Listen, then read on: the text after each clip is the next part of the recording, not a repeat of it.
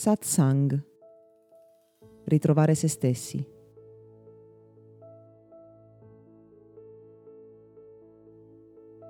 Fino ad un certo momento della vita siamo molto concentrati sul puntare il dito a tutto ciò che ci circonda e a notare come quelle cose ci influenzino positivamente o negativamente.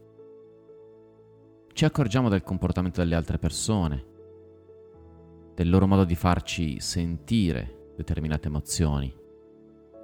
Pensiamo al luogo in cui viviamo, agli eventi di cronaca, al comportamento dei nostri governanti e di tutto ciò che ci circonda.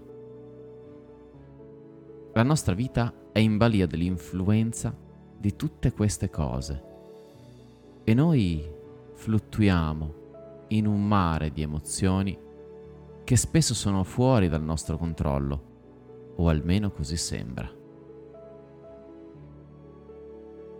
Da un certo momento della vita in poi, però, si comincia a riconoscere l'importanza della nostra influenza sul mondo intorno e a riconoscere la responsabilità che abbiamo quando camminando, sorridendo, parlando o agendo, trasformiamo la realtà in cui ci troviamo, ovvero quando cominciamo ad esercitare il nostro potere sulla vita, piuttosto che osservare senza renderci conto del potere che la vita abbia su di noi.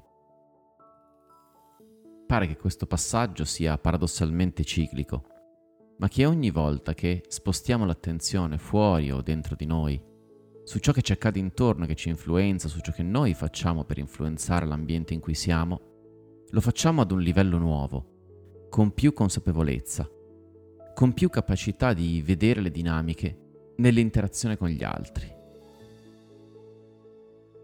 Ma la verità è che si tratta di una scelta, di un punto di vista, di un luogo dove decidiamo di portare la nostra attenzione.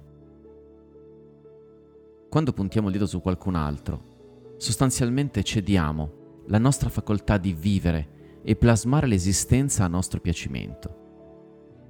Non si tratta di qualcosa al quale qualcun altro deve abilitarci, ma ancora una volta di una scelta e in un certo senso di un punto di vista che decidiamo di adottare.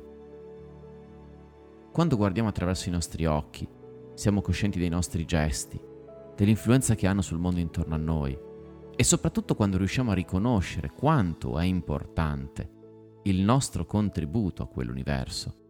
E questo forse è l'elemento più importante di tutti.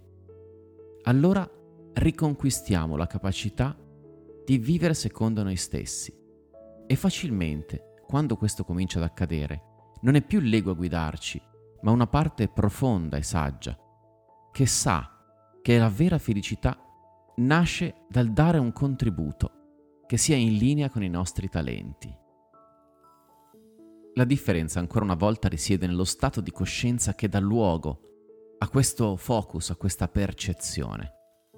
Per molti anni viviamo alla ricerca perché i nostri occhi guardano ciò che c'è intorno, nel tentativo di scorgere dei segnali, delle esperienze che generino in noi delle emozioni che sono esattamente quelle che stiamo cercando ma poi perdiamo il contatto con quelle emozioni, ci allontaniamo dalla nostra strada, perché in quel momento sopraggiunge una parte di noi più strutturata e che controlla noi piuttosto che il contrario.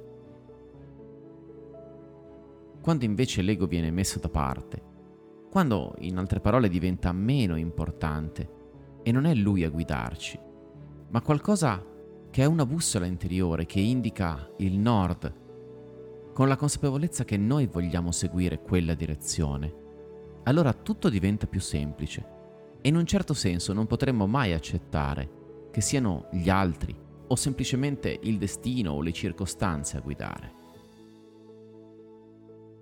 Non è presunzione, è consapevolezza di quello che è il nostro percorso e di quanto ogni nostro passo e la scelta di compierlo soprattutto possa davvero fare la differenza.